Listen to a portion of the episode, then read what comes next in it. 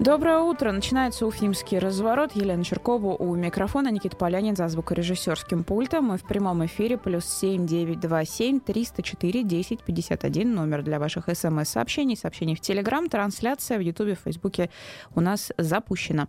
Как обычно, сегодня почитаем прессу, послушаем отрывок из вчерашней программы «Персонально ваш», э, поголосуем. Во второй части программы э, вызвоним по телефону врача-неонатолога, директора фонда «Особенные дети» Файрузу Латыпова поговорим о премии, которую учредили э, в республике. Премия врачам-неонатологам, там 18 целых номинаций. Э, очень-очень э, такая, мне кажется, важная история потому что ну, эти врачи делают иногда какие-то совершенно невероятные вещи. Если успеем, во второй части тоже поголосовать сможем про прививки. А пока начнем обзор прессы. А, портал Эдель Реалей пишет материал под заголовком «Не допустим Чернобыль в Камбарке». В Ижевске вышли на пикет против строительства завода смерти в Удмуртии. Вроде бы, да, причем здесь э, Удмуртия и Ижевск, и почему я это беру в обзор прессы. Но э, этот вопрос, конечно, очень долго у нас все еще обсуждается. Этот э, завод первого-второго класса опасности, переработки, точнее, отходов первого-второго класса опасности в Камбарке. И э, люди, которые вышли на этот пикет в Удмуртии, Белоруссии выходили вот с такими э, лозунгами. Мы победили на Шиесе, победим на Куштау, победили на Куштау, победим и в Камбарке. Из 60 участников было много приезжих, как из соседних регионов, так и, в общем-то, участники протеста на Куштау. А мы начинаем новую волну протеста, говорит, говорят люди. А, важно, что, а, что по их данным, по данным активистов движения «Стоп Камбарка», 29 число, то есть на завтра, в Уфе власти Башкортостана согласовали протестную акцию. Вот это прям очень неожиданная история, потому что у нас обычно все протестные акции не согласовывали, да, и тут, конечно, надо посмотреть, где именно согласовали, потому что если это какой-нибудь сквер-волна, то у меня не будет вопросов, почему согласовали, но тем не менее. Главная цель этой акции — не дать принять закон по, по, а, по земельной реформе. Вот это еще интереснее. То есть они все-таки будут согласованно выступать. А, в общем-то, там предполагается, что активисты движения Стоп Камбарка тоже э, поучаствуют. Ну, э, вот это вот длительно, длительная история, которая все еще развивается, развивается, и ну, очень хочется надеяться, что действительно как-то голос народа будет услышан, и а, этого строительства не будет, ну или хотя бы оно будет не там. Для устранения дефицита лекарств в аптеках на и, их маркировку приостановят. Об этом говорит Минздрав Минздрав Башкирии, пишет Башинформ. Было принято решение о временной приостановке, ну, временной приостановке обязательной регистрации и маркировки лекарственных препаратов. Они будут носить уведомительный характер. Такие меры связаны с тем, что в аптеках республики наблюдается дефицит антибиотиков. Об этом а, Минздрав объявил вчера на брифинге. А, и вот что говорят. Также пояснили, что антибиотики отпускаются только при наличии рецепта, напомнили, и по назначению врача. Частично поставки отгрузки продолжаются, но возникают сложности с оператором маркировки лекарственных средств, Центром развития перспективных технологий. Наблюдается периодический сбой программы и, как следствие, задержки а, в удовлетворении заявок и доставки в аптечные пункты вот этих товаров, объяснили в Минздраве текущую ситуацию. Но надо напомнить, да, что на прошлой неделе эта проблема действительно очень сильно стала в общем, эту, эту проблему очень многие поднимали, и в том числе в СМИ. Я напоминаю, что в «Новой газете» выходил материал Юлии Латыниной по этому поводу, и действительно люди жалуются, до сих пор люди жалуются на то, что невозможно купить не то что антибиотики, а там банальные, не знаю, там парацетамол или э, вообще препараты, которые никак не касаются лечения простуды и коронавируса, а препараты, которые необходимы людям для в общем-то, поддержания жизнеспособности да, для сердца, для понижения уровня сахара в крови, там, для каких-то других заболеваний. Просто потому, что аптеки физически не успевают э, получить разрешение от вот этого центра, который должен следить за маркировкой каждой пачки. И помимо штрих-кодов на пачках теперь должны быть QR-коды, и сканировать э, фармацевт, продавая эту пачку, там, не знаю, парацетамола, должен оба кода, если один из них, там, не дай бог, не считается, то это, это проданная вам пачка будет э, засчитана как недостача. И фармацевт, который вам ее продал, должен будет еще и заплатить как бы за нее вот неустойку, потому что вот, ну, не, не имел права он продавать. Ну, э, если все-таки остановят эту историю в период пандемии, то, конечно, было бы неплохо. С другой стороны, для чего вообще нужно было этим заниматься? И так понятно, что в аптеках ну, довольно жестко контролируется качество препаратов, которые туда поступают. Я уж не думаю, что какая-то аптека хочет платить штрафы гигантские за то, что продаст вам что-нибудь не то. Но вот у нас, как обычно, самое, самое классное развлечение — да, да, да, все для безопасности. Классное развлечение, да, когда у тебя пандемия на дворе, когда в э, больницах не хватает препаратов, не то, что там дома, да, ты не можешь антибиотик, там, азитромицин какой-то купить в больнице, не хватает. У меня у друга маму положили в РКБ, в РКБ с коронавирусом. Говорят, что даже жгутов не хватает, чтобы капельницы поставить.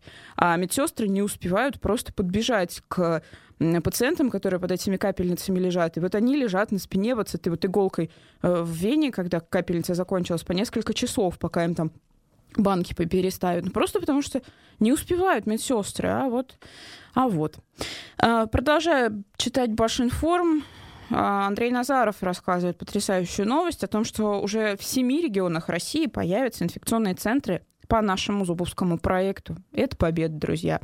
Проектом клинико-диагностического инфекционного центра, который строится сейчас уже в Стерлитамаке, там, по-моему, немножечко модифицировали они вот этот зубовский госпиталь, и как-то побольше он будет, э, заинтересовались российские регионы. Об этом Андрей Назаров сообщил в своем выступлении в рамках секции «Уроки пандемии», Время быстрых решений без права на ошибку на форуме «Здоровое общество в Москве». Вот эти вот названия всяких форумов в Москве, это просто великолепное что-то. Уроки пандемии. Время быстрых решений без права на ошибку.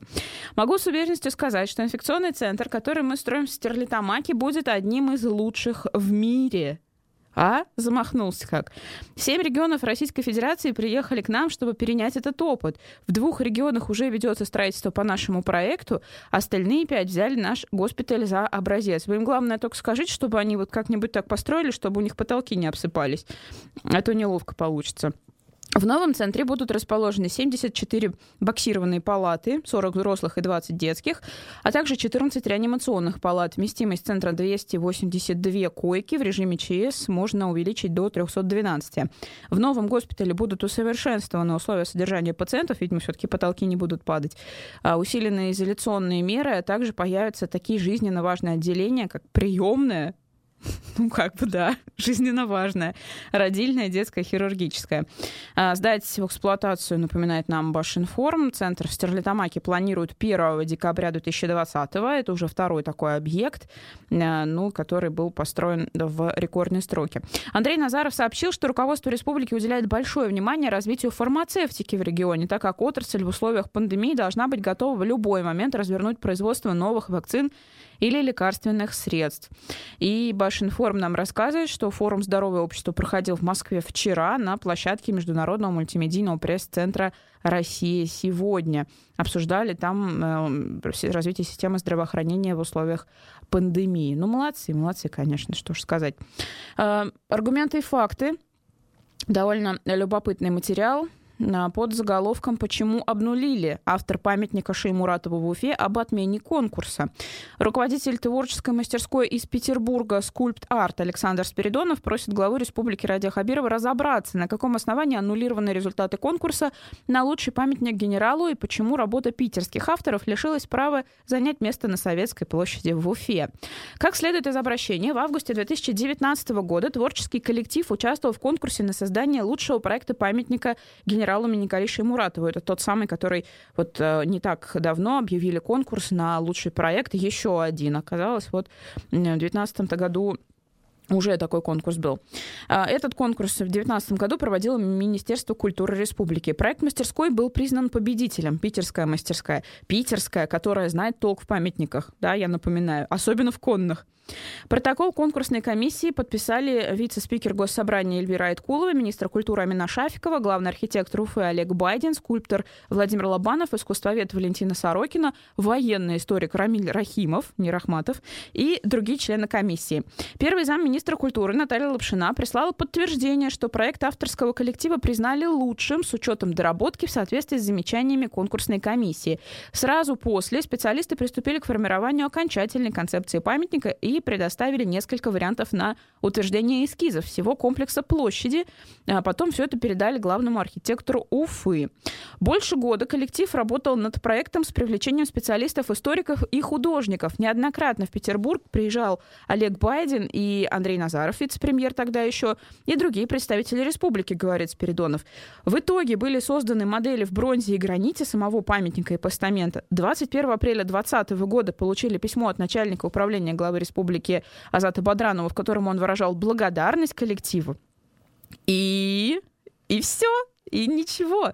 А, по словам руководителя творческой мастерской, весь, весь год команда работала на подъеме, но в начале октября в СМИ был опубликован указ главы республики о проведении конкурса на лучший проект памятника генералу Шеймуратову на Советской площади. Эта новость э, стала для нас, мягко говоря, шоком, породила массу вопросов, говорит Спиридонов. Не совсем понятно, в каком конкурсе победили мы, ради чего целый год дорабатывали проект, устраняли замечания. Ладно, по результату обнулили через месяц, но это произошло через год. И этот год мы сидели, мы не сидели сложа руки, в общем, работали, работали, работали. Мягко говоря, конечно, они немножко удивились. Но вот, вот так. Очевидно, что все-таки питерские авторы не должны участвовать э, в проектах э, вот таких вот масштабных для республики. На этом мы сейчас обзор прессы закончим. Предлагаем вам послушать отрывок из вчерашней программы «Персонально ваш». У нас в гостях был эксперт по транспорту Олег Арефьев. Ради Хабиров раскритиковал министра транспорта Алана Марзаева за увеличение смертности на дорогах. Хотел бы понять ваше мнение на этот счет. По адресу ли это? Или, может быть, все-таки это больше относится к ГИБДД? У нас в России была принята программа «Безопасные и качественные дороги». Суть этой программы – снижение аварийности на дорогах. И за эту программу как раз отвечает Минтранс. Поэтому критика его адрес абсолютно оправдана. Если посмотреть статистику, не сказать, что аварий стало вот прям критически больше, что настолько больше, что стоило прям в понедельник такой жесткий разнос. Я тоже так подумал, ну плюс-минус там, ну плюс 8 человек, ну бывает и за день такое, к сожалению, случается. Конечно, но критика почему появилась? Потому что по этому проекту были выделены огромные деньги, и Башкирия один из лидеров получения субсидий. Естественно, центр ждал какое-то улучшение, которое подтверждало бы, что деньги ушли не просто так. У нас мы получили деньги, построили дороги, отчитались. Все. Ну как построили? Весной не сойдет асфальт, и слава богу. А сам проект подразумевает очень большое количество шагов, в том числе организацию общественного транспорта, том числе развод потоков пассажиров и потоков транспорта. И вот этим всем должен был заниматься Минтранс. Получается, сам проект «Безопасные и качественные дороги» проект неплохой. Неплохой. Там есть очень интересные моменты, которые, если мы правильно выполним, то мы реально получим определенное снижение. Просто есть заборы пресловутые, которые на улицах городов ставятся, которые в рамках этого ну, проекта ставятся. Знаете, там в этом нас проекте не заложено как бы так фрагментарно. То есть вот мы заборы поставили, раз снижение. Нет. Забор идут в совокупность с определенным большим количеством поступков, действий, решений, еще чего-то в совокупности. То, чего мы в республике делать не умеем в принципе. Дороги перестерили, мы считаем, что мы поэтому у нас проекту выполнили показатели. По дорогам да, по нас проекту нет. Если смотреть вот со стороны потребителя, то есть со стороны пешехода, человека, который идет по улице, то в тех моментах, которые заложены были в этом проекте и которые должны были появиться были на улицах, этого ничего нет. Ну а как же, вот у нас хвалится в последнее время, что какие-то там помимо стандартных светофоров начали появляться проблесковые вот эти светофоры, плюс освещение, которое включается при подходе пешехода. Это вот, кстати, в рамках проекта или это инициатива местной власти? Ну, это больше как бы инициатива местной власти, то есть сама по себе идея хорошая с этим светофором. Но это один светофор на всю республику, который мы сейчас продаем в информационном пространстве как победу, вот, идея воплощения, еще чего-то. По факту это один светофор, не в центре города. Угу. Второй, третий еще даже не появился не планируется, и появятся ли вообще. Получается, за последние там два месяца мы видели, что у нас еще одна партия автобусов пришла новых, а еще какие-то километры дорог были сданы, но качественного изменения нет. Подразумевает ли Ради Хабиров, на ваш взгляд, вот это, то есть глубину проблемы? Ради Фаритович, он, по идее, ты не должен глубоко вникать во все аспекты транспортной реформы и реформы безопасности дорог. Грубо говоря, у него есть ведомство, сейчас это министерством стало, которое за это отвечает. А вот в этом ведомстве я вообще не вижу вообще никаких подвижек. Мы живем вне российского пространства оптимизации. То есть э, веб, который от ответственен за воплощение этой программы, и он финансирует эту программу, он начал выпускать ежемесячные альманахи, то есть обзоры, где-то рекомендации по решению транспортных вопросов. В последнем альманахе за сентябрь он четко указал, что, ребята, покупка новых автобусов – это вообще не панацея и не решение если мы в совокупности не решаем другие вопросы. Смотрите, вот когда примерно такие же вопросы мы, там, журналисты, задаем при возможности властям, они говорят, что, в принципе, ну, мы понимаем все это и двигаемся в этом направлении. Вот смотрите, э, умные остановки поставили, сначала на них табло не горело, а теперь горит. Это значит, что со временем у нас и мобильное приложение соответствующее появится. То есть, смотрите, двигаемся. Может быть, все-таки действительно надо подождать? Подождать чего? На одной остановке появились, значит, расписания. Но буквально через полчаса в интернете появляется ролик, когда человек стоит, снимает, значит, это расписание, и снимает, тут же поворачивается автобус, подходящий к остановке. Оно вообще не соответствует тому, что проезжает мимо. По приложениям мы опять пошли своим путем. Не знаю зачем, не знаю для чего. Вот это умный транспорт. Причем мы его переписываем, переделываем, оно толком не работает. Но большинство городов не стали городить никакого огорода, спокойно подключились к Яндекс транспорту. И эта система дает им возможность и смотреть, и где транспорт, и соблюдение расписания, и движение автобусов. То есть все то, о чем мы мечтаем. Но мы зачем-то идем своим путем, то есть путем не самым разумным, и более того, мы по нему даже нормально пройти не можем. Но, конечно, если вы спрашиваете, а есть успехи? Они говорят, да, есть, вот делаем приложение. Да, есть, вот на остановках табло засветилось. Но вопрос в отсутствии, опять же, общей концепции и понимания, ну да, что-то делается. Если вот это что-то должно успокоить, по идее, то надо успокаиваться. Но вот вопрос, что это? Эксперт по транспорту Олег Арефьев был гостем вчерашней программы «Персональный ваш». Сегодня после 15 часов мы ожидаем Андрея Потылицына, политтехнолога. Вы можете свои вопросы присылать плюс семь девять два семь триста четыре десять пятьдесят один, а мы сейчас поменяем тему и поголосуем. И вот на какую э, тему, уж простите за тавтологию, мы голосовать будем. Э, Независимая уральская газета пишет о том, что основатель туристического «Оскара» даже такое есть, собирается превратить Уфу в Мекку для путешественников. Основатель мировой премии в области туризма World, World Travel Technology Awards Грэм Кук 27 а, октября встретился с Андреем Назаровым и сказал, что они намерены создать конкурс, суть которого в объединении компаний и проектов в данной сфере, ну, в смысле э, туристической. Награду получат лидеры в индустрии путешествий и гостеприимства гостеприимства. В ходе беседы участники рассмотрели возможность проведения крупнейшего конкурса в Башкирии.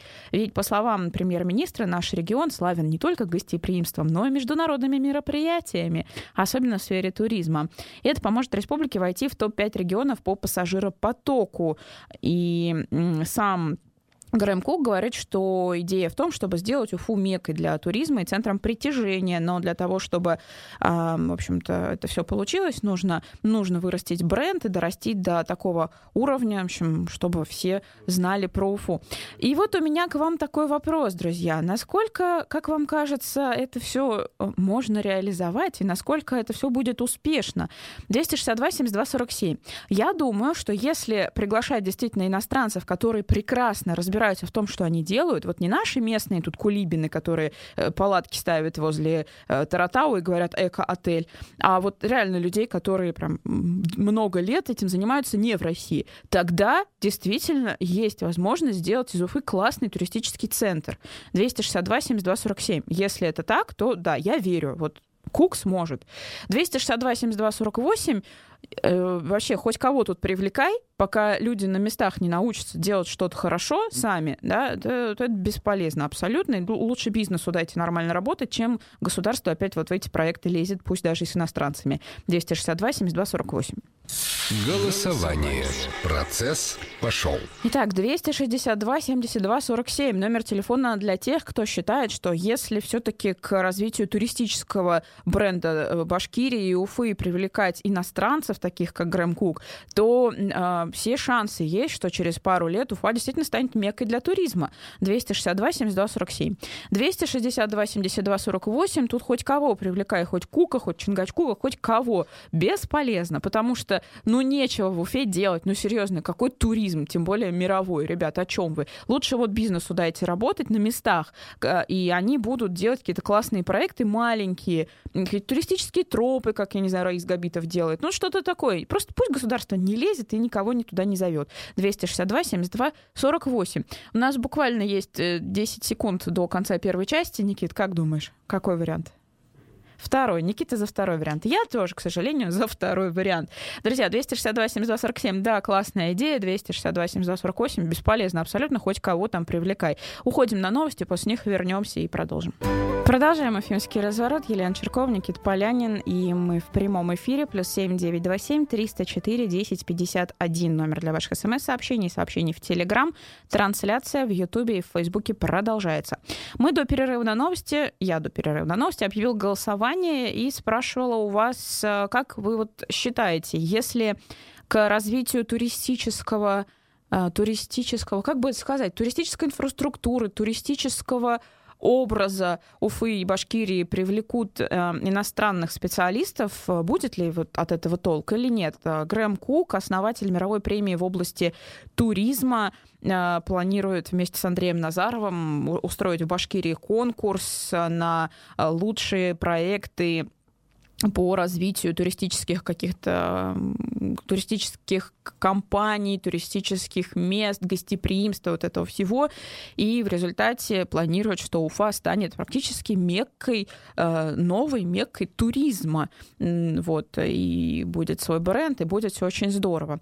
262 72 47 номер телефона для тех, кто считает, что ну вот иностранцы-то, которые в этом уже собаку не одну съели, они знают реально, как развивать туризм. И если действительно привлекут иностранных специалистов, а не наших местных, то есть все шансы, что Уфа реально станет классным туристическим местом, и к нам будут приезжать. Будут ехать в Москву, в Питер, куда там еще ездят, в Екатеринбург и в Уфу. Почему нет? У нас столько здоровских мест. 262 72 47. Да, иностранцы смогут. 262 72 48. Тут хоть кого позови, все равно никто не сможет, потому что все это э, вот на этапе исполнения столкнется с тупостью, глупостью, непроходимостью наших местных чиновников, э, не знаю, еще каких-нибудь там людей, каких-нибудь проверяющих органов. И все это в результате вот э, как обычно. Ну, хотели как лучше, получилось как всегда. Э, там ни иностранцы не помогут, никто не поможет, пока сами не начнем. И вообще лучше государству не лезть в эти дела. Дайте бизнесу работать. Бизнес будет делать все сам. Э, останавливаю голосование. Так, сейчас да, досчитаются голоса. 83% наших слушателей пессимисты и считают, что тут не помогут ни иностранцы, ни кто-то другой. Но 16% все-таки говорят, что да, да, может быть, и все получится. Друзья, большое вам спасибо за голосование, за участие. Далеко телефон не откладывайте. Я думаю, что мы успеем еще поголосовать после того, как сейчас э, свяжемся с Файрузой Латыповой, врачом-неонатологом, директором фонда «Особенные дети». Не так давно, в начале октября, у нас в Уфе утвердили новую премию врачам-неонатологам. Что такое у нас? Э, странно, я вот только что позвон... написала. Не можем. А, наш телефон. Так, а как мы сейчас сделаем? Сейчас мы попытаемся как-нибудь... Давай мы просто позвоним с моего телефона и... Да, Никит? Сейчас мы позвоним тогда так и сделаем... Что мы сделаем? Технические сложности, друзья. Просим, просим пардона. Но ничего страшного. Сейчас мы это все решим. Наберем по громкой связи. И все будет хорошо. А, да, утвердили премию, рассказывали о ней на большой пресс-конференции. В общем-то, я думаю, сейчас мы Фарузе Наваром не дозвонимся и а, все будет у нас отлично. Вы можете, кстати говоря, свои вопросы присылать нам. Алло, Алло. доброе утро. Да, да. Доброе утро. Здравствуйте. Здравствуйте. Э, давайте начнем а, с, тогда с этой самой премии. Что это такое, как она появилась и Алло. вообще. Алло, слышно? Да. Да, да, сейчас слышно. Отлично. А, расскажите, пожалуйста, что это такая за премия и для чего она? Премии э, для специалистов, которые занимаются выхаживанием недоношенных детей. Мы ежегодно празднуем День недоношенного ребенка, он проходит 17 ноября. А вот. И в этом году мы решили отметить тех специалистов, которые занимаются выхаживанием таких детей. Потому что, ну, во-первых, э, их очень мало, этих специалистов, mm-hmm. да, которые занимаются выхаживанием. Ну а во-вторых, э, мы, наверное, больше привыкли э, видеть негатив, да, мы больше привыкли видеть плохое, нежели хорошее. Потому что, да, бывают случаи, когда ребенка не могут спасти, не могут помочь ребенку, э, который родился с весом 700-800 грамм. Но этих детей крайне мало. А основная часть детей, да, они выхаживаются. У нас все-таки а, большая республика, и ежегодно тысячи детей рождается. И вот эти специалисты, они занимаются выхаживанием э, недоношенных детей, новорожденных детей. Но это специалисты, которые встречают нас, когда мы приходим на белый свет. Mm-hmm. А вот, и мы хотим провести чествование этих э, докторов, вот, э, вручить им премии, призы, подарки, э, ну, красиво отметить э, в оперном театре вот это мероприятие, именно День недоношенного ребенка. А это предполагается, что премия будет теперь ежегодной или это будет такая одноразовая история? Нет, это не будет одноразовая история. Премию мы учредили. Вот мы сейчас пока еще не можем сказать, то ли мы каждый год будем или каждые два-три года будем. Вот сейчас первый раз проведем и дальше уже посмотрим, потому что нам нужно еще постоянное меценаты, которые будут, э, ну, будут помогать, да, mm-hmm. провести, потому что это и в деньгах, а, и в, в организационных моментах это не очень просто все провести. А поэтому вот мы сейчас пока первую проведем, а потом уже э, ну, посмотрим, то ли каждый год мы ее будем проводить, то ли каждые два-три года будем проводить. Mm-hmm. Это не одноразовое. Нет. А, вы сказали, что очень мало таких э, врачей у нас в республике. А о какой цифре идет речь? Сколько у нас неонатологов? У нас неонатологов по республике 120. Э, ну, вот главный внештатный неонатолог сказал 120 всего, но это на всю республику. Это действительно очень мало, потому что они занимаются выхаживанием не только недоношенных детей, они занимаются выхаживанием всех новорожденных. Поэтому они, в общем-то, работают, э, ну, можно сказать, круглосуточно в стационарах. Они же работают круглосуточно. Угу. А так мало почему? Потому что у нас э, не идут э, работать выпускники медвуза или у нас в Башкирии не готовят неонатологов?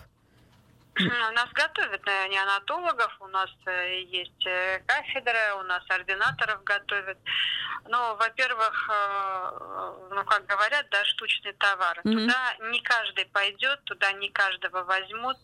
А, вот это вот та специальность, которая должна быть именно от Бога. Потому что заниматься выхаживанием вот этих вот малышей, да, которые родились вообще и доношенных, и недоношенных, которые э, в тяжелом состоянии, это искусство. Угу. Это очень сложная работа. Тут, я говорю, даже туда случайные люди не попадают, а таких людей у нас не так много. Поэтому, э, в принципе, неонатологов, неонатологов мы, наверное, всех э, знаем и должны их знать э, в лицо, в лицо фактически. Потому что, да, в лицо мы их должны знать, потому что это самые главные люди. Ну и так же, как, наверное, и акушер-гинекологи. Угу. А вот учредителями премии кто выступает? Я так понимаю, что это как раз вот э, вы как фонд, как особенные дети? Мы учредителями, учредителями премии являемся мы. Угу. Учредитель премии это наш фонд «Особенные дети». А вот, а организаторами мероприятия выступили и э, территории женского счастья. Э, Карина Владимировна нас поддержала. И э, ну, Минздрав, естественно, нас поддерживает, да, нашей республики. И партия «Единая Россия». Угу. Региональное отделение партии «Единая Россия» Рустем Марач Ахмадинов. А уже назначена дата, когда вот награждение пройдет? И в каком это Вы будет знаете, формате? Мы дату назначили э, сначала на 23 ноября, но это вот все зависело от э, там э, оперного театра, мы потому что назначали еще это в марте месяце, планировали. А Вот сейчас мы перенесли пока на 1 декабря, но надеюсь, э, чтобы сказать спасибо, у нас не будет преград в виде инфекции, в виде ковида, да, и мы все равно сможем сказать спасибо тем людям, которые э, занимаются выхаживанием наших маленьких пациентов. Мгм. Дату пока мы э, на 1 декабря пока остановились э, в оперном театре. А расскажите немножечко про вот саму эту премию, да, там ка- какие там номинации, как отбираются номинанты на эту премию, и кто будет решать, что вот именно этот доктор должен получить ее? Ну, во-первых, э, для того, чтобы э, там кто будет решать, да, будет экспертный совет. А Вот, экспертный совет. э, Потом, кроме экспертного совета, у нас, ну, во-первых, врачи отправляют свои документы. А Вот мы сейчас получаем до конца октября мы собираем документы от специалистов, а потом мы собираем документы еще от мам.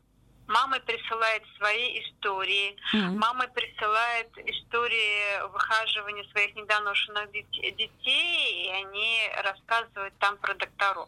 Кстати, у нас, по-моему, истории про мама больше, чем э, сами специалисты нам присылают документы. У нас очень много оказалось активных, э, благодарных э, родителей, которые нам пишут которые нам отправляют фотографии, которые пишут свои истории и говорят спасибо.